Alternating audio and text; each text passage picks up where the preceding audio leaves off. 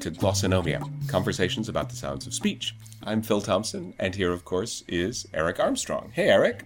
Hey there, how are you? I'm doing really, really well.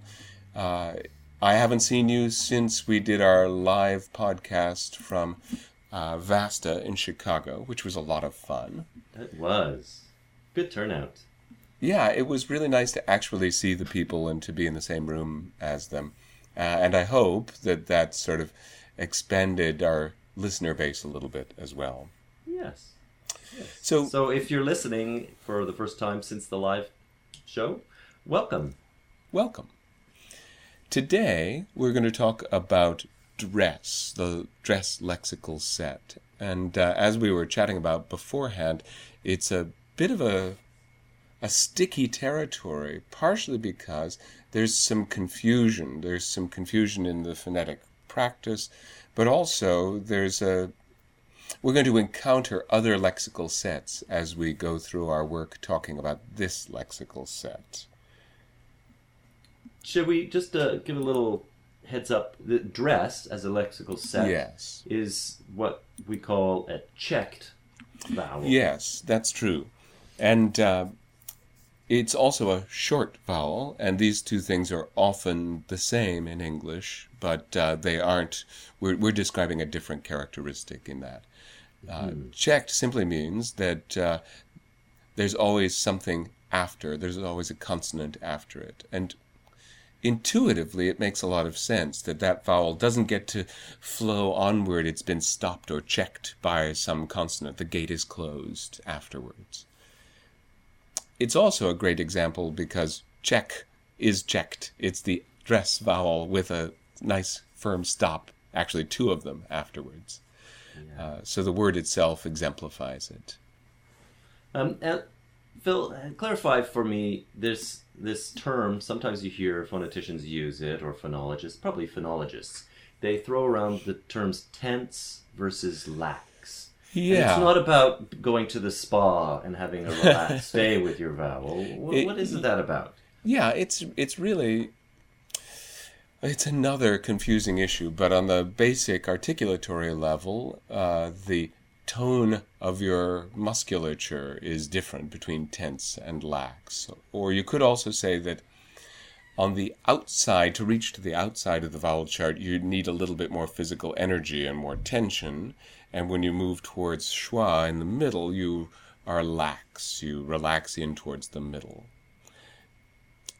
It's also true that in the case of this vowel and others, uh, the term is sometimes conflated with length. That, right. as we've said many times before, quality and quantity are different things.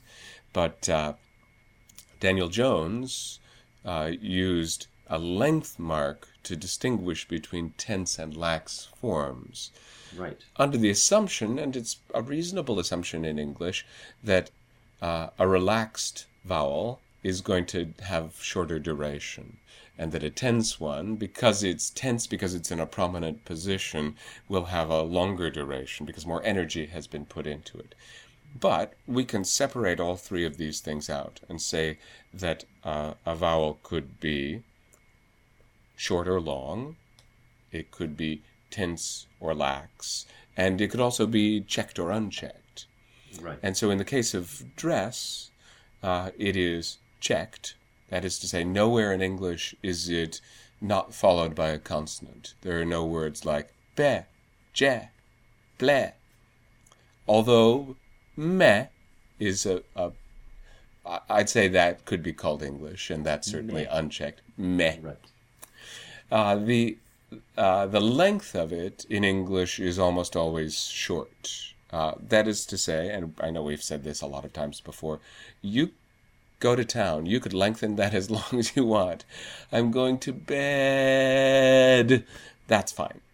But the way it usually operates in English is that it's shorter in duration. Uh, and then what's the third one? Length. Oh, tense and lax. Right. So it's going to be lax. Yeah, and everywhere, and that means that it's slightly towards the center of the vowel chart. in a way, the vowel chart sort of does this work for us, that it sticks out further in the front. Uh, or you could say that even if I kept the most tense form of my front vowels, I'm going to be moving closer to schwa just because as I move from an arched tongue position to a flat tongue position to a cupped tongue position, the point of focus is going to be moving backwards uh, because I, my probably because my jaw is a little further back on the bottom, but also because I've got to get the whole mass of muscle further back in order to do the cupping action. Yeah, so it's just the mechanics of how the tongue works, or doesn't. Exactly.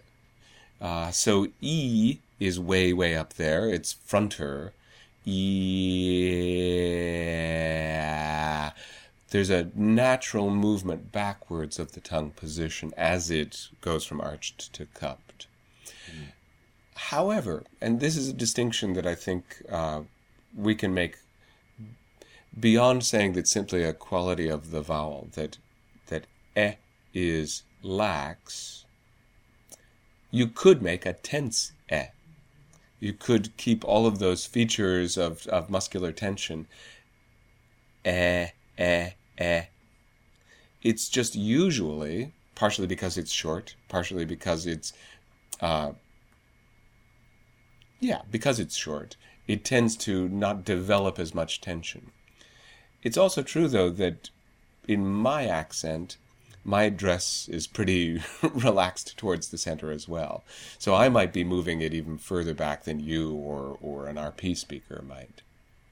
Now, I, am under the opinion that there are phonologists who use these terms tense and lax to mean mostly it belongs to this group. Um, yeah. That the group of vowels that behave similar, similarly are the lax vowels and the tense vowels are the group of vowels that behave in this other way. And that yeah. what evolved out of this idea of tension and relaxation, ease, less effort, uh, has kind of essentially gone away. That that description is sort of Victorian in its style. And yes. that when they talk about tense and lax, they're no longer really thinking much about um, that effort in the. They're talking phonologically, not phonetically. Yeah, and they're, that's they're the way the class. The, they're thinking about the grouping of of, of yeah. thing, and so it's the class of vowels. It's part yeah. of that. Um, you know that uh, phonologically, when we there tends to be two schools: the more British school of looking at the phonology, and the uh, North American school. Um, and so we get people like William Labov who or who are a little bit uh, who are the sort of representative uh, North Americans, and uh, I've seen charts where he shows the lax vowel system, essentially mm-hmm. on he shows a vowel chart where there's sort of like a, a lax vowel system that's tucked inside, so there's sort of a yeah. slightly curvy shape, uh, uh, sort of uh, set in on the inside of the, the vowel space.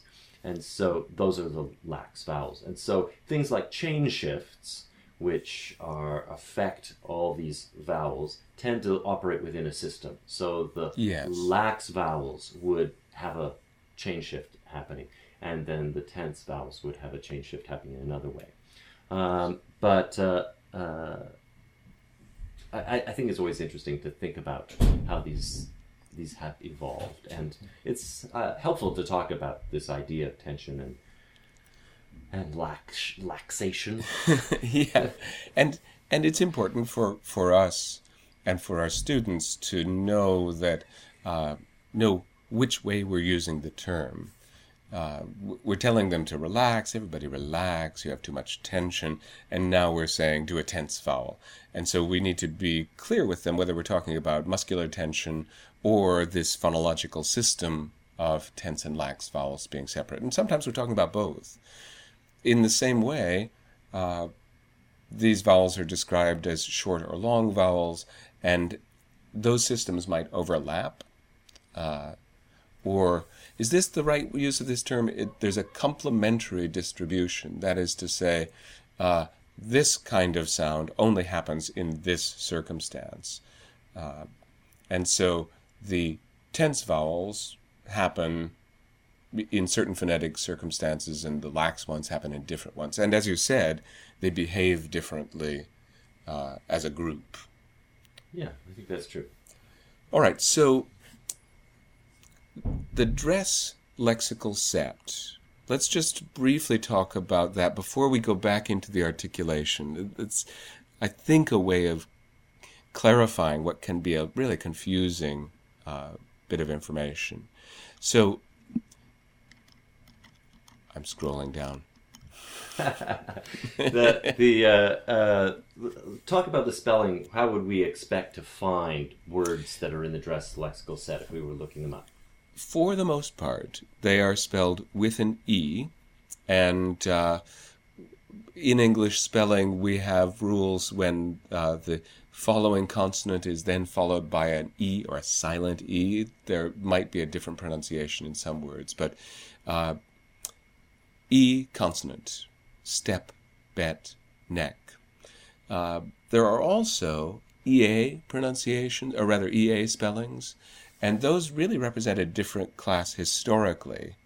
Uh, that uh, words spelled with an E are short E words, step, bet, neck, and words spelled EA are long E words.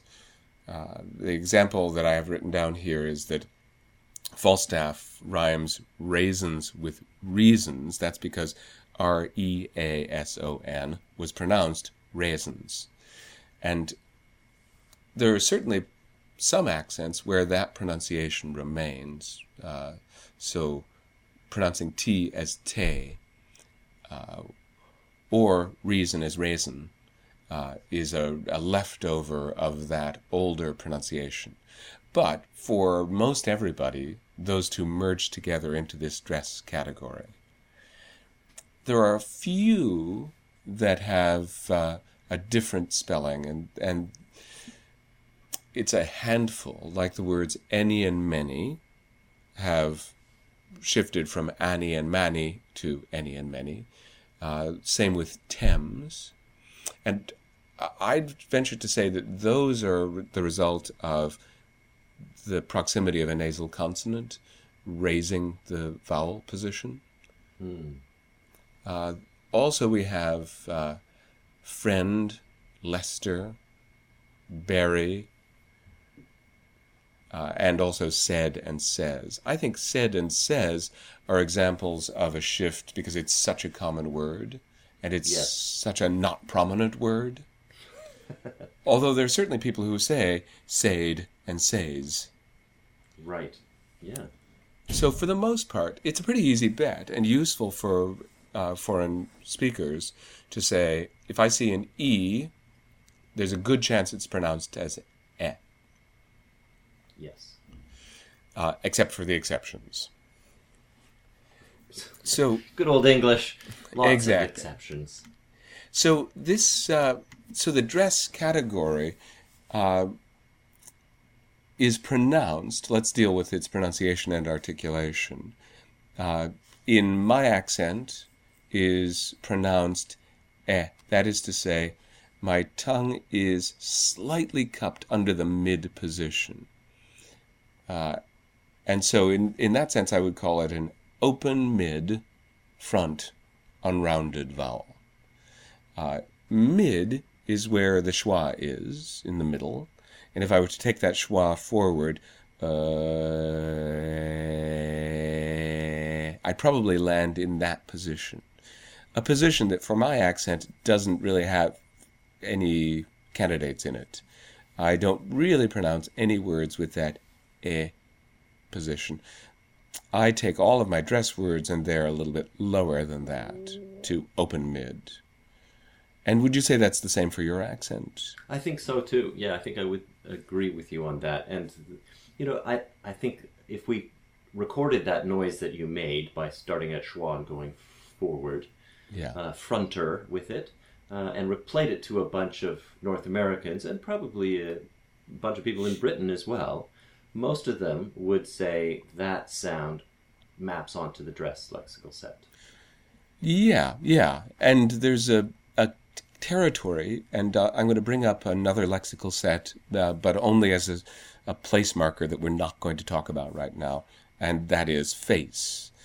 That if I took the word faced, F A C E D, and the word fest, F E S T, uh, I might distinguish them through length, but also through position. So if I take the length part of it out and say faced, fest, then I've got a difference of diphthong, monophthong. Faced for me is a diphthong, and fest is a monophthong.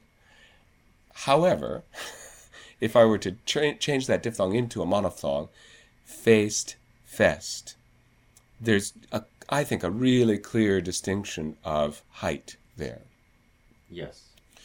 So the lexical set face, we could agree, even if we take the diphthong quality out of it, is a higher lexical set, and dress is a lower lexical set. And it is for almost everybody. Yeah.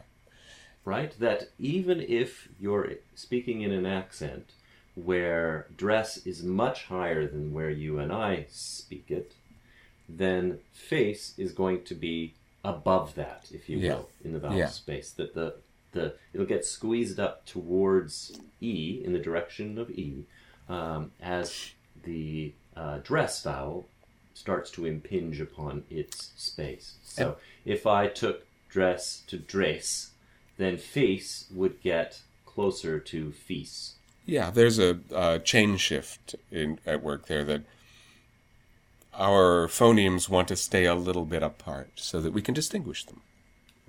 But it's very rare where we can where we but it's not impossible that there are people where face drops below dress and so we get face Yeah. dress and face so that does happen um, and uh, basically my assumption is that dress bumped up enough that face had to run for cover and and found a spot somewhere else that, I mean, that's my it- assumption and i could be completely wrong in the history in the Great Vowel Shift, uh, the the A words uh, shifted towards E. So uh, the word C S E E was se, which is a higher position, and it shifted into C, uh, which al- allowed the word est E A S T to shift first towards est, and then they merge together into east so there there are losses, there are mergers as well as splits going on. Okay, let us go back uh, because I want to make sure that we make a good map of the territory. Uh, let's talk a little bit about the cardinal vowels. Uh, this is an idea that Daniel Jones really systematized and, and laid out clearly and we've talked about it before, and that is phonetically or uh, auditorially equidistant is the term that Ladefoged use, uses. In fact, I'll give you the quote from Ladefoged. Cardinal, vowel, cardinal vowels 2, 3, and 4 are defined as front vowels that form a series of auditorily equidistant steps between cardinal vowels 1 and 5. So between E and A, we have these equal steps of difference. E, A, E, A. And there's, there's a non cardinal one, which is A, which we won't get into right now. So those first two steps after E, and we've done fleece before, so I can call it fleece. Uh, cardinal vowel 2 is A. I probably did that a little low. Do you think so? a a on an No, we're- international model a And then the next one, cardinal vowel 3, is E. And those are essentially equidistant. That is to say, uh, the uh, there's a a Platonic ideal. There's an archetypical system there, uh, which has those uh, positions marked out. That doesn't mean that they're somehow right and correct. It only means that they're markers on the chart. So, cardinal vowel 2, A, is in my mind, in my system, associated with the diphthong in face. Uh, cardinal vowel 2, or rather 3, e, is in my mind associated with dress. The symbols attached to those, uh, cardinal vowel 2 on the IPA chart has the lowercase e, and cardinal vowel 3 has the epsilon. However, And, and for those of you who don't know what an epsilon looks like, that's a backwards number three. yeah, absolutely. So we can be very authoritative about that. We can say cardinal vowel 2 is symbolized in the following way, cardinal vowel 3 is symbolized in the following way. Uh, but then it gets confusing after that, and there are differing authorities about it. Not just the variety of how people pronounce things, but the variety of how people use symbols to describe sounds. And, And- there, there's a story in a way behind all Yeah. of that, isn't there? Um, Indeed. It, it it starts with Daniel Jones, doesn't it? Um, that Yeah. he he made a choice in making his dictionary to uh, use one symbol over another, um, and th- there were logical reasons for him to do so, as he did. Um, but uh, perhaps his choice was an unfortunate one. I think it also partly goes back to the history of this idea of tense and lax, and the the this idea also the typographical conventions of the time that, uh, for instance, a typewriter had limited uh, array of keyboard characters. Yeah. So uh, there was a tendency for um, tense and lax vowels to be paired. So e Yes. would be e the fleece vowel would be paired with i the kit vowel, and those would both be represented by a lowercase i. The fleece representation would have a colon after it to represent its length, and that was the tense version. And the kit vowel would be represented by lowercase i without the colon. Similarly, the face vowel would be the lowercase e with the colon, and the dress vowel would be the lowercase e without the colon. Am I right about and that? so, yeah, I think that's exactly right. And we could say that it's a sort of uh, typographically conservative approach. That is to say, there are only so many symbols to go around, uh, and and that's sort of written into the IPA's uh, principles uh, that let's not go crazy coming up with a lot of new symbols. Uh, but beyond being typographically conservative, it's also uh, indicative of a phonological way of thinking uh, to say that this these tense lax systems are uh, a way of organizing our, our thinking. And then mapping on top of that the notion of length so that tense vowels are long and lax vowels are short, or long vowels are tense and short vowels are lax. Uh, those things are often true, but they're not always true.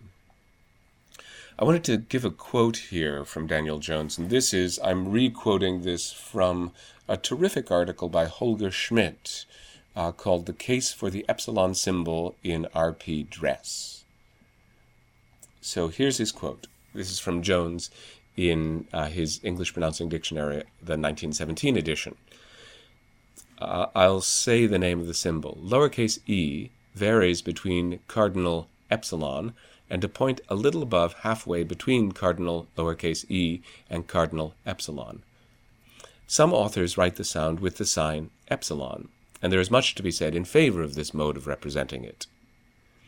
Uh, then a little bit after that, he writes, It must be borne in mind, however, that the epsilon of the diphthong air has a lower tongue position than the sound written lowercase e.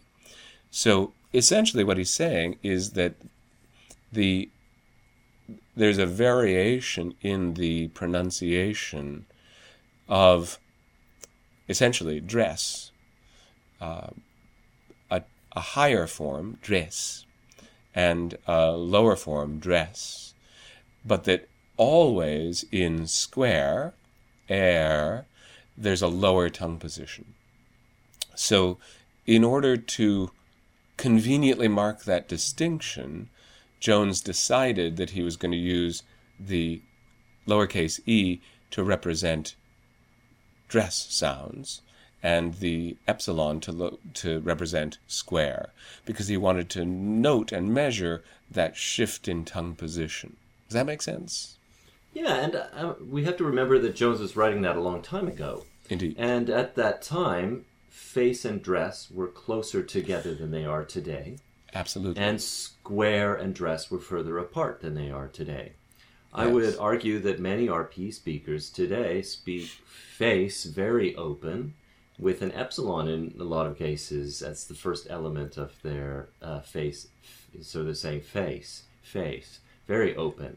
Um, Although I think that you'd have to agree that square is becoming so open as to be almost trapped. A- absolutely, yeah, square, and and it's becoming less diphthongized. So we're tending Yeah. to get square, um, that very open and not centering uh, sound. So uh, things things change as they always do. So uh, what has happened is um, that Jones has established something, and because he was the forefather, uh, the the you know uh, the person upon whose shoulders so much has been built. Yeah. I do think that there is a tradition here that's been established, and uh, kind of people don't want to go against Jones in, in some some ways.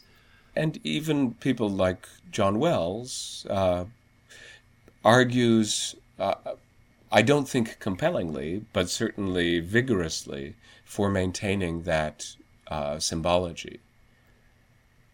I, I feel like I ought to go back through the cardinal vowels, the lexical sets, and the symbols for these two sounds that we're talking about. Uh, and probably the articulation will go in there as well. So, cardinal vowel 2 is the higher one, cardinal vowel 3 is the lower one. And if I can reproduce them, cardinal vowel 2, eh, cardinal vowel 3, eh.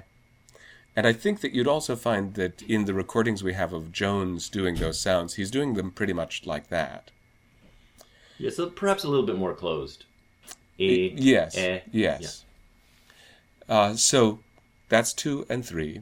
Uh, the lexical sets that are associated most frequently with these two sounds are cardinal vowel two is face.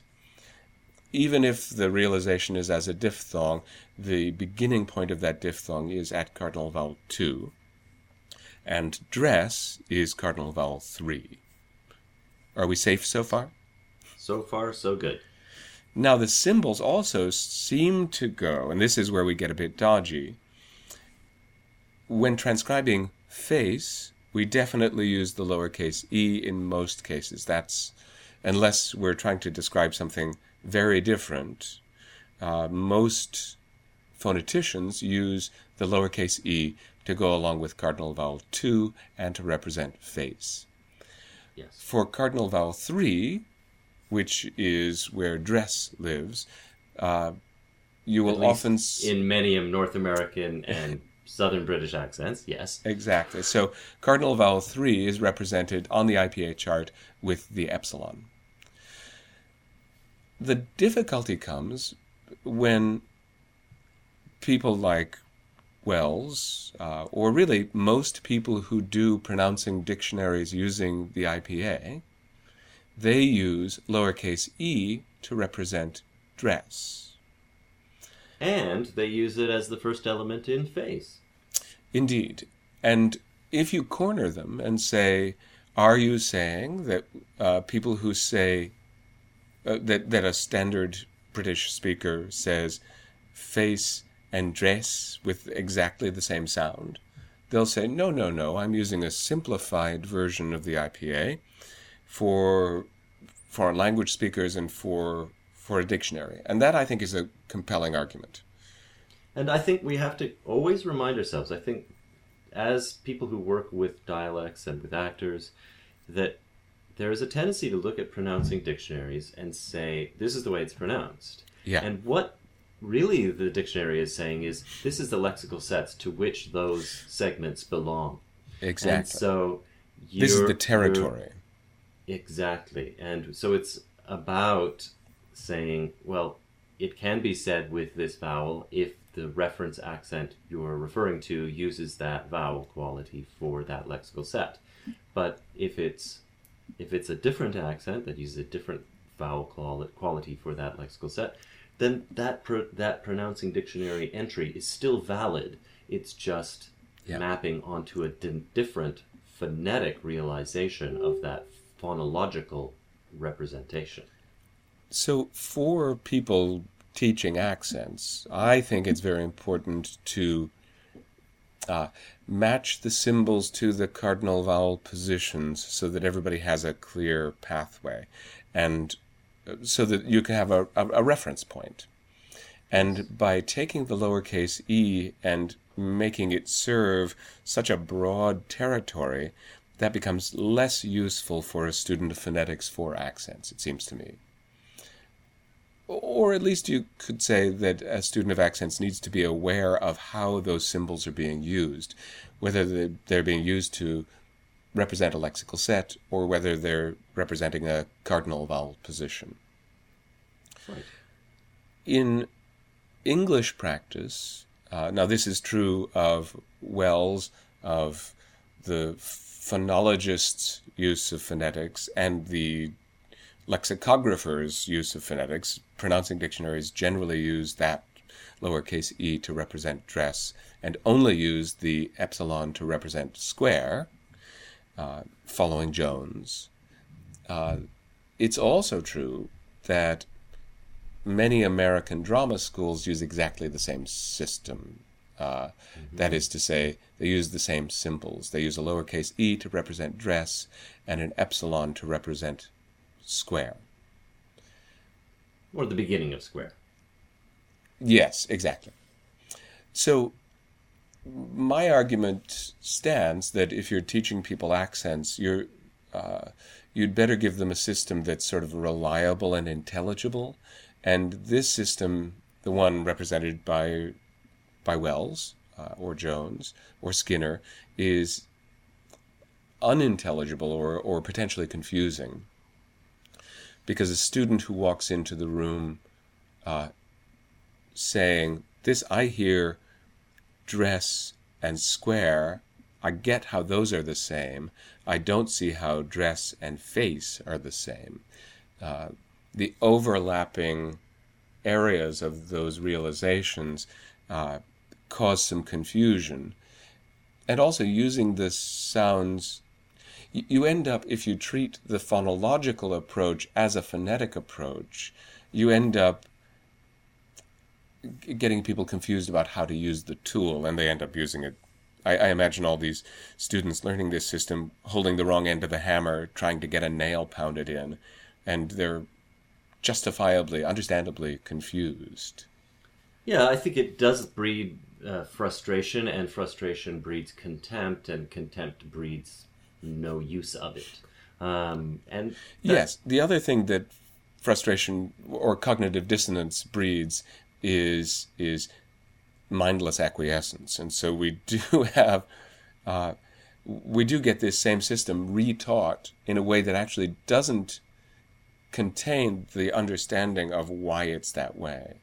So I'm sure that Edith Skinner and William Tilley uh, understood. In fact, in Skinner's early notebooks, the lowercase e used for dress was used with a little lowering symbol underneath it. So she surely understood what was happening phonetically. But in the transmission of that system, uh, I really haven't heard a lot of people trained under that system really able to explain how it's being used. Uh, certainly, there are some. I think probably I shouldn't name people by name, but uh, Gary Logan, I think, is really clear about this in his uh, Shakespeare book, his Shakespeare pronouncing book. But in his Shakespeare pronouncing book, uh, the he really does flip the the expectation of what the epsilon refers to and what the lowercase e refers to. So he will refer to Yeah. pronunciations of French words that have a cardinal two vowel, an a vowel that I would normally represent with a lowercase he, e. He represents those with an epsilon. Um, so it, there is a kind of a reversal that's happening for some teachers. Yeah, you were just explaining this to me, and I, I have to confess that I didn't spend the time listening to Skinner tapes that you did. So I was really not aware of this confusion. Yeah, a- Could you explain? Yeah, it? sure. That um, the there was a clear idea that the air diphthong uh, should be mapped as it is in the IPA standard map. So uh, we see the vowels on the front of the uh, vowel chart going e, i, and then the next symbol is a lowercase e, and the next symbol is an epsilon. Uh, the lower And there are they in the cardinal two and cardinal three They are, positions yep. on the chart? They are. Um, and uh, but the epsilon is reserved only for square words, um, and uh, but frequently the square words are actually pronounced with a more closed pronunciation in Skinner tradition. Not all square words, but many of them. So a word like dairy, D A I R Y, as opposed to the place in Ireland, um, dairy gets uh, a much more cardinal to a kind of pronunciation. Um, and that's written with an epsilon. So there, that's, uh, as it was taught to me, um, the phrase Lee is telling Airy Ann's answer. So airy uh, is clearly airy, not airy. Um, it is more closed, not more open. Um, and but it's laid out in their their chart as being more open, not cl- more close. So it's confusing ultimately. Um, and if if you look at the chart and then you hear the models on the recordings, you your head explodes a little bit. Um, Well, here's the thing, and this is something, this is my challenge to all teachers of phonetics. You, cannot simply, you need to triangulate. You can't simply say, these words are mapped to this pronunciation, or rather to this transcription. You can't say, dress is transcribed this way. Uh, you have to say, the cardinal vowel position, what's represented is this articulation and uh, the sound that you're hearing is this, and here are some words, the lexical set, here are some words that it might occur in. And if you don't, you get this sort of like unmooring that uh, people see the symbol and they have it associated with the lexical set, and they make that connection, but their own pronunciation varies, and and then we're lost. If if we're not really making sure what we're talking about when we're talking about it, uh, it can get very confusing. And I think as our students are working their way through uh, figuring out how vowel symbols map onto the lexical sets that they have in their own mind, they have to be able to go, okay, this I'm in, I'm different than what many of my classmates do, so that they're beginning to identify. You know, I I do say. Uh, dress in a unique way. So I might have a, a student in Canada who says, I say dress pretty much like everybody else does, but when I have a G afterwards, I say egg. And Yeah. I'm a freak, I guess. Uh, and that's usually their first response is what what happened to me or why is why doesn't anybody else say it this way egg it's supposed to be a face word isn't it um, and they they Right. they have a moment of uh, what why is the book wrong um, why is the Exactly. There's cognitive dissonance as these differing systems are differently configured. And and that's a terrific learning opportunity, but if you confuse, if you mush together two ideas, then you've really lost something, and and you've pr- provided students no way out of their cognitive dissonance, which is unfortunate. Right. And and this is one where uh, this is my argument for using the epsilon in my transcription of really most versions of dress in English. I would say even RP dress, old fashioned RP dress, is just a high epsilon. I mean, you could describe it as a low lowercase e. Right. Uh, but it seems to me using the lowercase e for everything from cardinal vowel 2 down to cardinal vowel 3 uh, is is much more confusing than simple. Yes, I mean, ultimately, as a tool, using diacritics, for instance, if if we allow ourselves epsilon with a raising mark and lowercase e with a lowering mark or an opening mark, uh, we are giving ourselves two more gradations, um, and I I don't know that most people can be more granular granular than that. There's no reason to be. I, I just wanted to point out that on Wikipedia, the the vowel chart they've got there has an additional mid symbol. So we have the close mid and the open mid, uh, cardinal vowel two and three, and uh, they've put a symbol there in the mid position. Oh. And what they've used is the lowercase d with a lowering symbol on it. Uh, and and that's really interesting to me because that we've long recognized in English that that's a a realization that occurs for dress. That is to say, a lowered cardinal vowel two, a lowered lowercase e. Uh, and it's very rare indeed for an actual unlowered eps- uh, lowercase e to be the realization of dress for any English speaker. So, uh, I, I just want to talk briefly about um, the lowercase e in other languages. Um, Yeah, absolutely. because for many languages, they don't have the wealth of vowels that we do. Um, if we think of something like Italian with its five vowels, uh, e, e, a, o, u, um, classic Italian singing, you do your consonant tied onto a vowel, li, le, la, lo, lu, ni, ne, na, no, nu, bi, be, ba, bo, bu.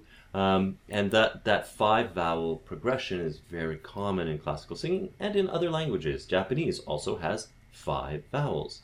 Where does a sit for those vowels? Well, somewhere around cardinal two. Um, and there are other languages that have five vowels where they use the lowercase e as one of those five vowels, and the realization of that front vowel is more of an eh sound. Do they need to use epsilon for that? Typically, what Yeah. phoneticians describing a language that only has five vowels, they will map whatever that vowel is, wherever it's realized, onto the simplest vowel shape, which is the lowercase e. It's on every keyboard. Why come up with something else? Yeah. And so there are, uh, if you go through, uh, for instance, the audio files that are attached to the handbook of the IPA, and you collect all of the sample words that are tied to uh, one vowel symbol. So, for instance, you find all the instances where the lowercase e is used to represent a phoneme in a language. You probably, if you use lowercase e, you'd probably get about 30 or 40 of them. Uh, they wouldn't be all the same. There would be quite a broad range of articulation for that sound. Um, and that's because each language essentially maps it onto what it is for them. And so, you know, for instance, I had a, a graduate student who had studied phonetics in Germany. And we were looking at the open O symbol. And I was saying, oh. And she's going, no, oh. And I'm saying, oh. And she's saying, no, that symbol is oh. And essentially, what I would map as a turn script A, she mapped as an open O. And that's Yeah. the German tradition because it fits German phonology. That they've used IPA symbols to map sounds to German phonology. And so the realization of that symbol in Germany is different than the realization of it in the English speaking world. Um, so, and, and that's the way in which uh, a sort of absolutist grid of phonetics really helps us. That's where cardinal vowels really help us. Yes. To, to say, okay, yes, your realization is there, and we can make a chart of where your idea of that sound lives, but we really ought to make sure we know where it is in relationship to the markers. Yeah. And so typically in a written document, if, if uh, we look at that uh, journal article that you referred to before about the representation of dress with the lowercase e, um, they, they will be writing the representation of the phoneme in slanted brackets and the phonetical re- phonetic realization, which refers essentially back to those cardinal vowels in square brackets. Yes? Is that true? Yeah. Uh, Wait, say it to me again. that when they talk about the phonological representation of it, they'll use the forward slash to show that it's the phonological representation of it. And then they'll be more precise about the actual phonetic realization of it by putting the symbol within square brackets. So sometimes you see Yeah, these very confusing things. Well, you'll see forward slash lowercase e forward slash is square bracket ash square bracket. and if you don't get that under that, that principle that f- phonologically this symbol that's associated with this lexical set is Well, and it it gets more confusing when phoneticians themselves don't make those distinctions. Uh, you were talking about German, and I was looking at the German use of eh, and it it seems, according to Wikipedia, that there is a four-way distinction, phon, uh, phonemic distinction, between short a long a, short e, and long e. But when you actually start to look at how people say these things, these are sort of conceptual distinctions, not really uh, spoken distinctions. So That- again, there's, a sort of like more- tense and lax. That the long Exactly. and short form have to do with phonological rules of where these vowels appear, and so they they write them out as four different versions. But in many people's heads, I think they have a and e, and it's long because this consonant is after it, or it's short because this other consonant is after it. Exactly. Uh, and they don't really Well, and- equate them as being different from each other. and this again, this is why complementary distribution is an important concept. That uh, it allows you to say that. Well, here I can break down complementary distribution better. Complementary is it has a complement. It's together with, and so that sounds always with that sound, and that sounds always with that sound. So I don't have to have a conceptual rule about it. It'll just happen that way. Yeah.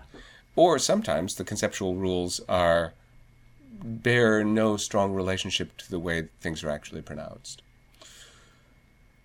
All right, I believe we've wandered off the road here, and I want to take a look here at uh, what things we haven't covered. Okay. I think that we've covered, and I hope added some clarity to the very, very confusing history of the use of the symbols and the actual pronunciation uh, of cardinal vowel 2 and 3. I think it might be interesting to talk specifically about dress and talk about some of the variations in pronunciation a- around the world in, in English speakers. And I suppose the first one is this sort of old fashioned RP, uh, which has a very high dress. Generally speaking, a short but tense dress. Would you say? Uh, certainly more close. Um, dress. Dress. Yes. Yeah. Uh, then the historical shift of dress has been lowering in RP. So dress, dress, dress, dress. And in Cockney, dress certainly much more open than old fashioned RP. In American English, I avoided the term general American. In lots of American English, dress has always been pretty much in the position of cardinal vowel 3.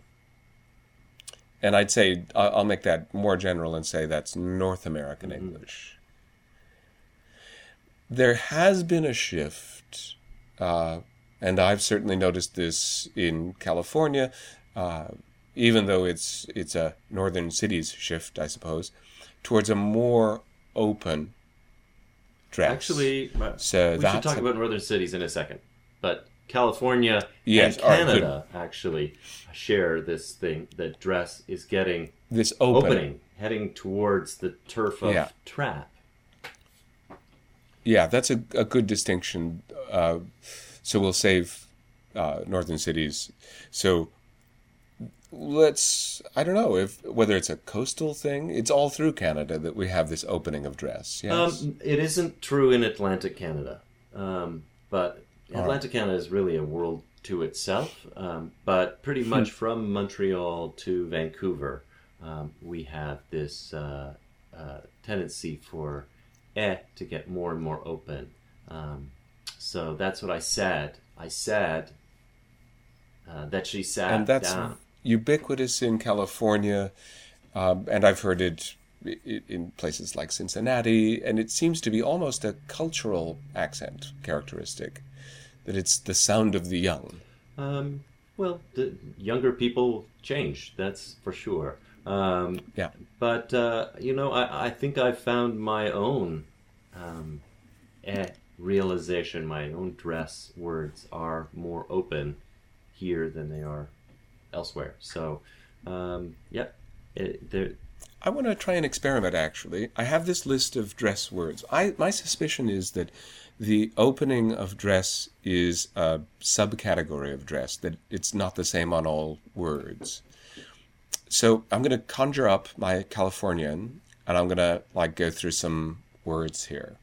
Step, bet, knack, fetch, jeff, mess. Ooh, that one sounded wrong. Mesh, ebb, bed, egg, edge, rev, fez, I seem to be hitting them all pretty much in the same place. Does do you hear any distinctions there? Um, well, um, in Canada, yeah. certainly ones that are followed by velars tend to go the opposite direction. So we do get egg mm-hmm. and uh, things like that. Uh, but hemp, tent, uh, theft, threat, sweat. Maybe a postvocalic L would make it more extreme. Health, realm. Yeah. Um, yeah. So so I my intuition on that is not being borne out. That, that there's it seems to be, and again this isn't my own accent, but one that I'm trying to intuit, a general opening of dress. Yes.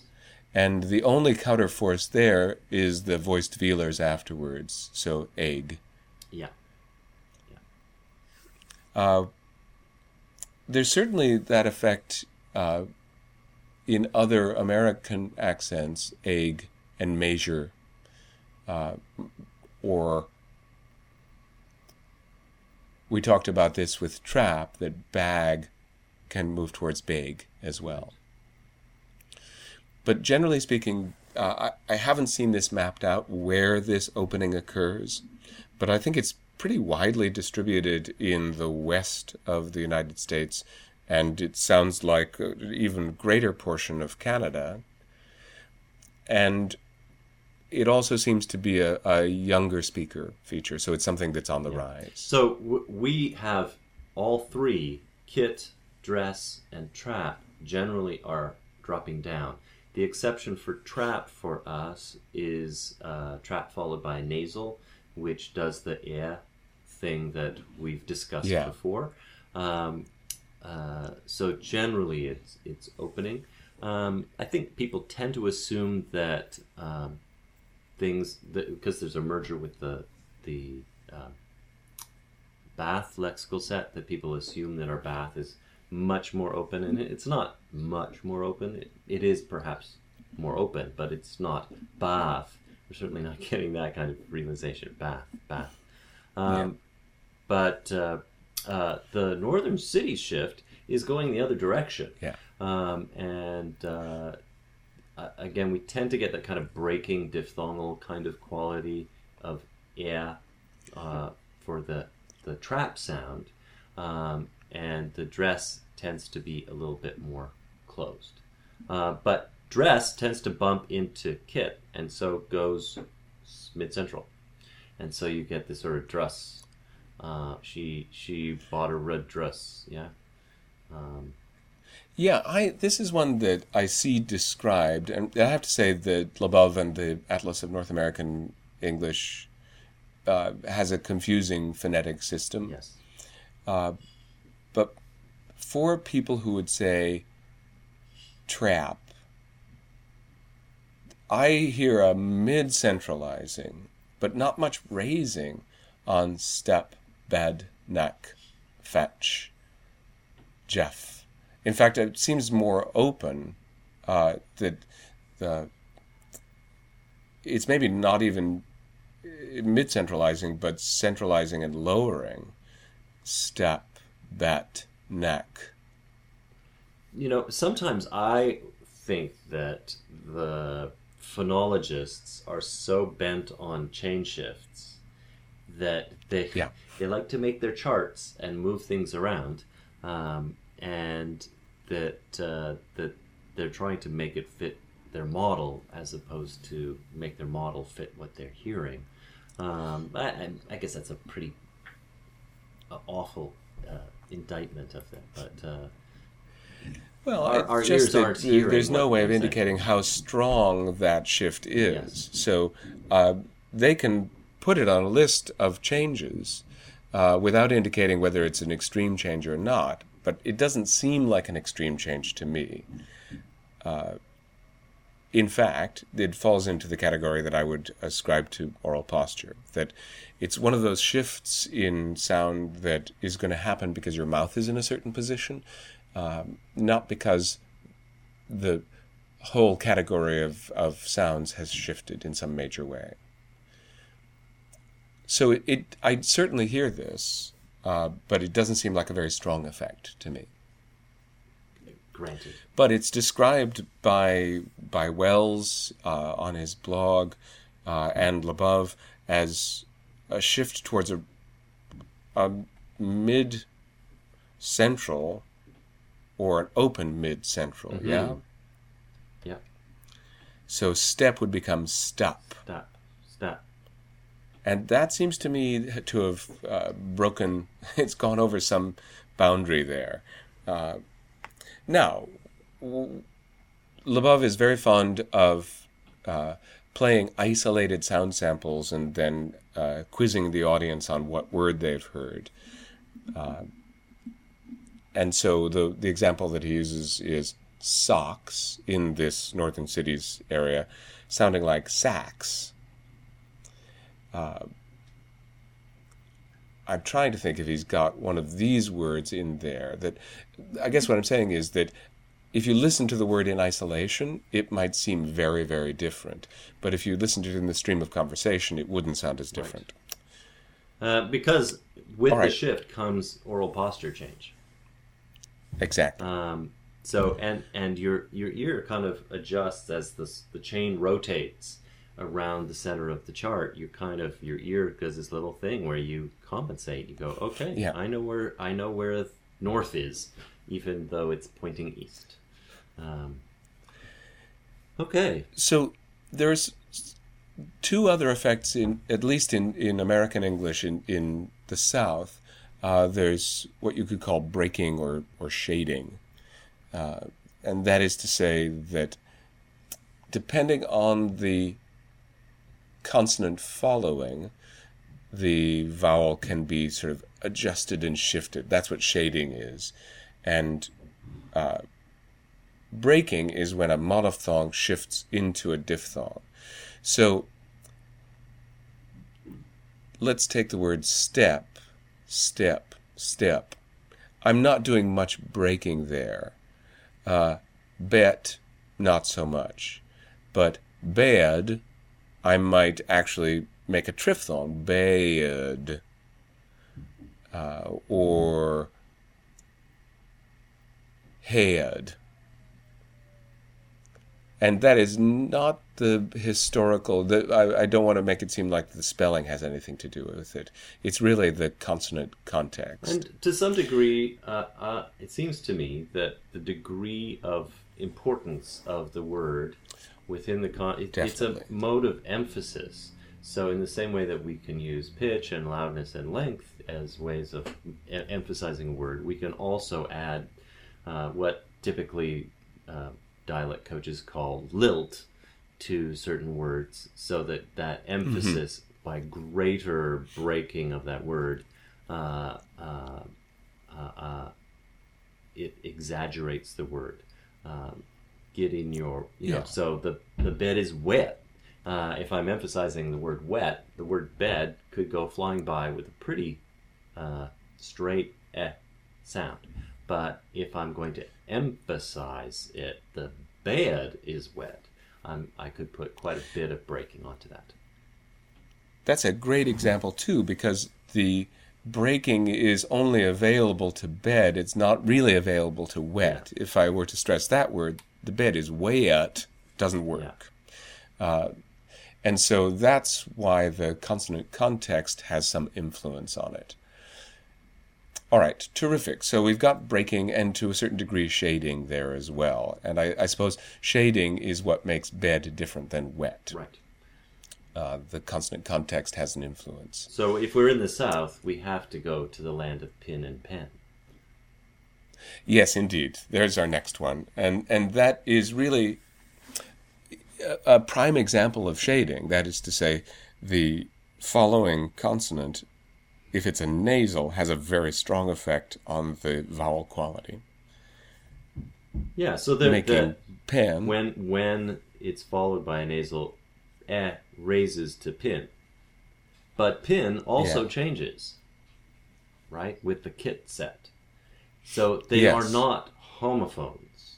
Someone who says pin for a P E N does not say pin for the thing you get poked with.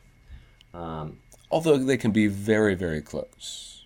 They can be very close, but there is a distinction, particularly in emphasized forms, right? A pin and a pin. Uh, that there's breaking on the pointy thing that pokes you, uh, and that you use for sewing. Um, so straight Exactly. straight pin and a what's the other one? A writing pin? Is that what they? Uh, ink pen. Ink pin, right? To to differentiate the. Right. So there are two things there. One one is that uh, the you sometimes this is an argument for them being fairly close in in realization for some people. Some speakers use a different word to help distinguish between a straight pen and an ink pen. But you're also right that if you emphasize the word at all, you hear a different effect happening. Right. The straight pen uh, is a pen, and so it's a kit word and more available to breaking. And an ink pen is a pen and is less available for breaking. Right. So they haven't completely merged. I think that's an important thing.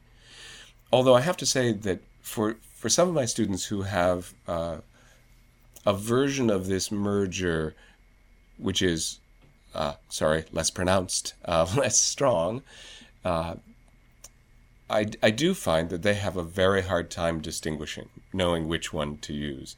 And they'll sometimes overcorrect. And so they'll they'll take other i sounds and they'll move them they'll take kit sounds and turn them into dress sounds in their mission to undo that that feature So they'll say things like meshin. Exactly, exactly. Because really, it's a wonderful example of how these are, are unconscious rules that we're using. That nobody consciously says, I'm going to pronounce that letter. They say, it's a pin. Uh, they, they follow the phonological rules that are in their system. And so an actor who does that needs to to really relearn that distinction. They need to be able to apply some sort of rule and say, if it's an E followed by an N, I need to remember to pronounce it with my dress words, not with my kit words. And this can be really resistant to change, this particular uh, habit of pronunciation. Yes, I think it's a pattern that is, uh, in terms of the muscularity of the articulation, it's uh, it's very closed, um, and so that subtle difference between it and eh is uh, Yeah. it's about releasing your jaw and opening, finding more space. Um, and that can be a challenging process of letting go and opening up. Um, And because uh, we're moving from nasal to non nasal sounds is a difficult activity already, most of us do a little pre articulation of our nasals anyway, as we talked about in the nasals episode. And so that is at work as well, uh, pushing me towards turning my PEN into PIN.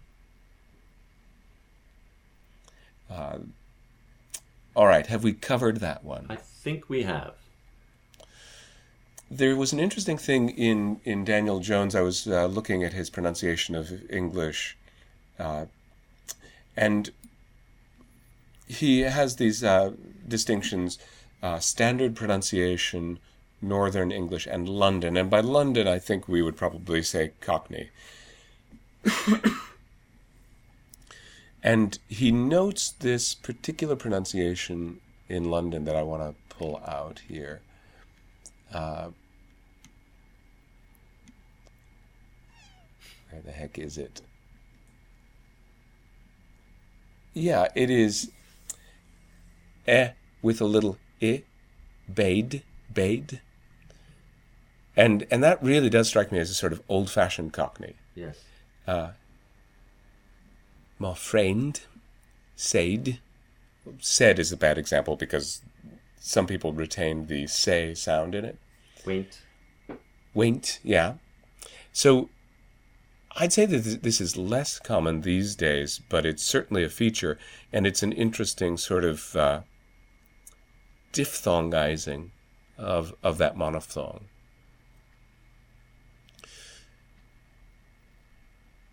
Anything else on our list? I think that we had some discussion of the way these sounds happen in foreign languages. Yeah, uh, you know, because I know French, um, it's kind of fun to look at the sort of the turf in French. Um, That we have a and e pretty clearly. Uh, the e, there's a long version of e that's written with the circonflex accent of it. They also have uh, both a nasalized version of it, eh, and they have a rounded version of it, eh. Um, so that those uh, can be helpful steps in, in because uh, French is the the other national language in Canada. Uh, a lot of my students have very good French, and so I can use that as a way into exploring um, sounds that are um, variations on what the English side of their brain understands. So that that's kind of good to, to look at. I also have uh, um, uh, kids in my class from uh, parts of Atlantic Canada, including um, uh, from uh, Newfoundland, and they're quite familiar with Newfoundland English, and so there are um, you know some differences that happen so that we get a, a, a more um, uh, raised sound. So things like haid and hage and engine and bench in Newfoundland, uh, that sort of very tight kind of Newfoundland sound. Uh, they th- those kind of variations can be helpful to me to get people to think about the differences. Um, I, I kind of enjoyed. I, I found a new book. I found it through Google Books called A Handbook of Varieties of English. Oh, yeah. And uh, do you know this this book? There's a two volume Yeah. set. Phonology is the first volume, and the second one is morphology. Um, and uh, it's uh, it's published by uh, what do they name William de Gruyter, the German publishers. It, it Yes, the really expensive Yeah. publishers. eight hundred dollars for this book. Um, but it's got a lot of really great stuff in terms of if you want a kind of an overview of uh, Englishes around the world. And uh, one that I found interesting because you can search Google Books for uh, you, you grab the book and then you search the word dress in the Handbook of Varieties of English, and uh, it comes up with some really unusual Englishes like Cameroon English in Africa. And they do an interesting thing with weak vowels. So uh, the the ed ending in a word like painted uh, is actually elevated to a dress vowel. So we get painted, and words like actress and princess, those what we think of as suffixes, get uh, realized as full sort of spelling pronunciations. Well, and there's certainly it, that's simply countering the English tendency to reduce unstressed syllables. So vowels that aren't stressed shift towards schwa, and if you don't do that, even if you unstress it, it sounds peculiar to an English speaker's ear. I guess not to a Cameroon English speaker. Yeah, and in a way, it's uh, about thinking about how an a- what what we used to call an accent. Uh, people who speaking English with a coming from another language, they don't think of what we think of as weak syllables as being weak, um, and so they're mapping it onto those strong vowels, and it's generally going to be related to some spelling tradition.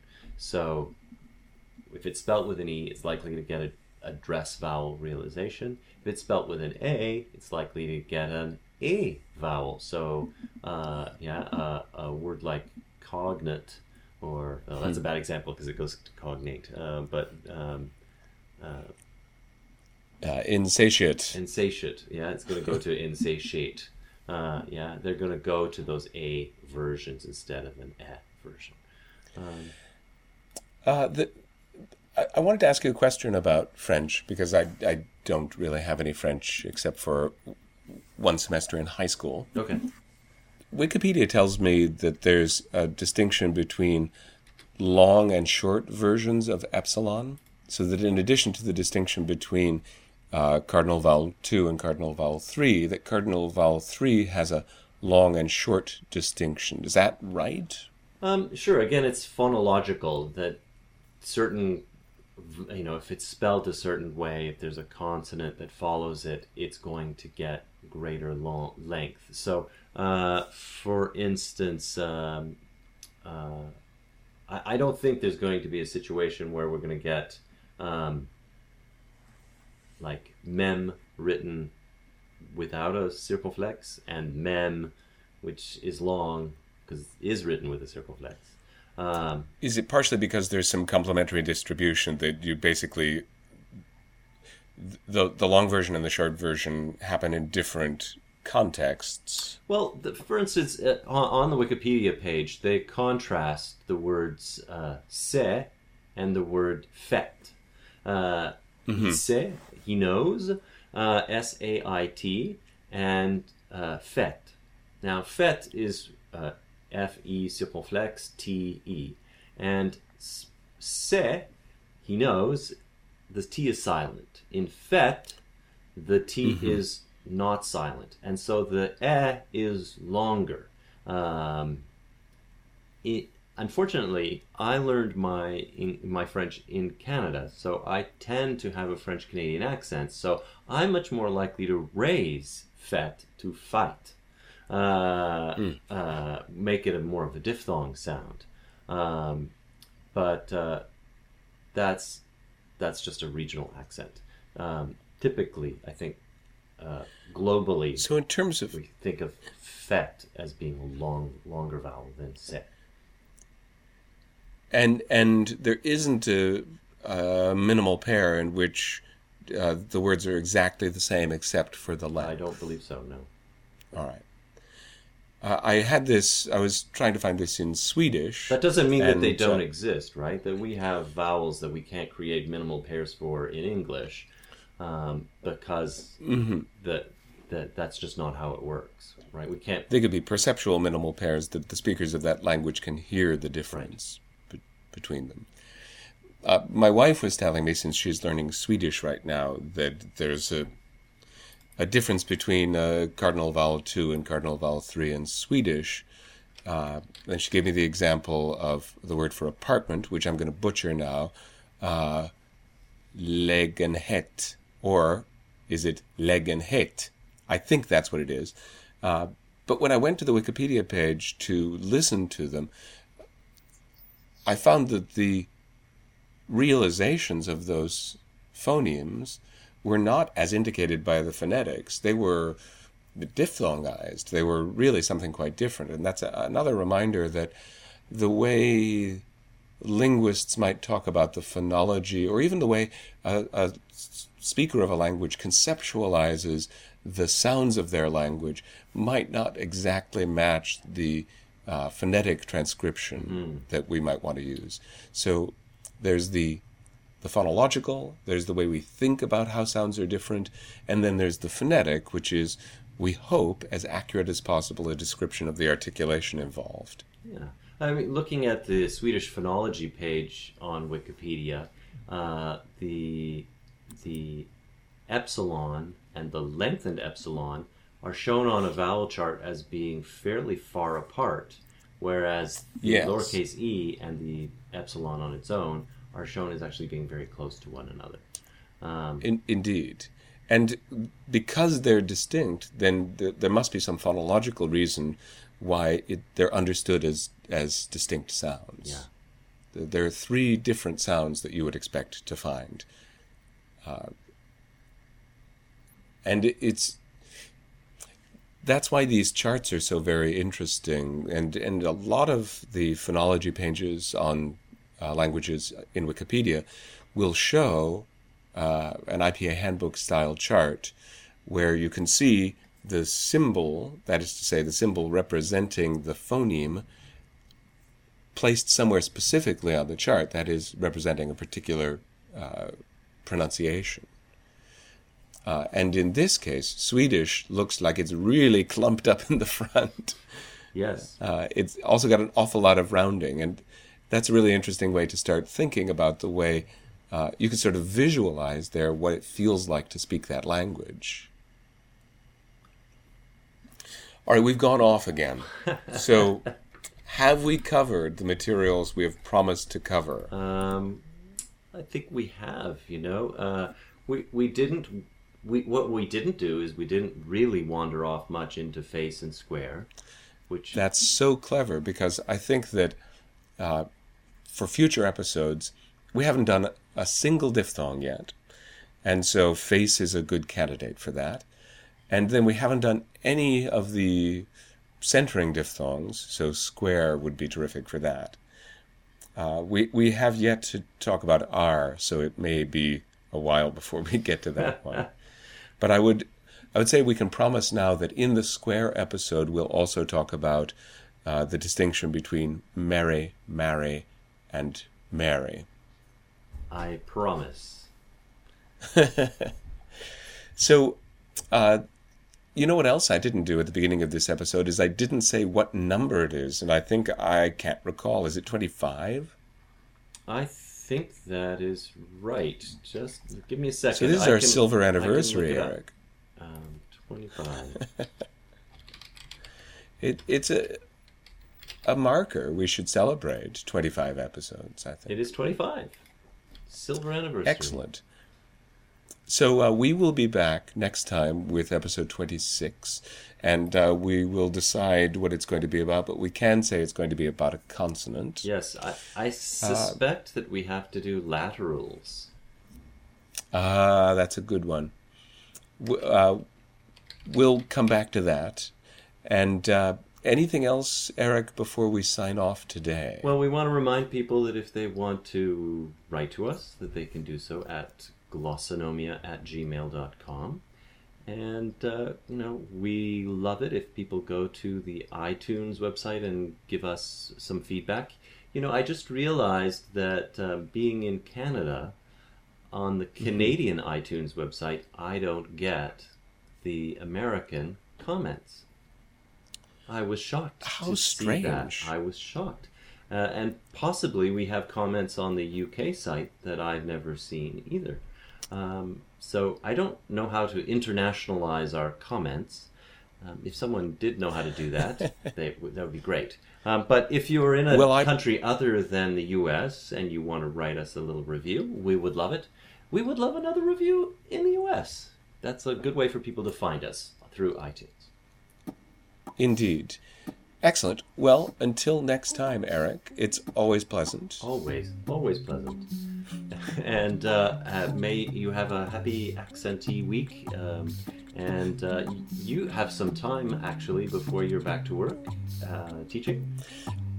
Uh, I am, but I am going to be spending that time in Cincinnati working on a show at the Cincinnati Playhouse. So uh, th- it may be a little while before we get to that next episode. Okay, good to know. Good to know. I I don't start in my classes until after Labor Day, and you I think you have a couple of weeks before after Labor Day Indeed. before your classes begin again too. Uh, so it may be a little while before we get to episode twenty six. So thank you, audience, and uh, we'll see you next time. Bye bye. Bye.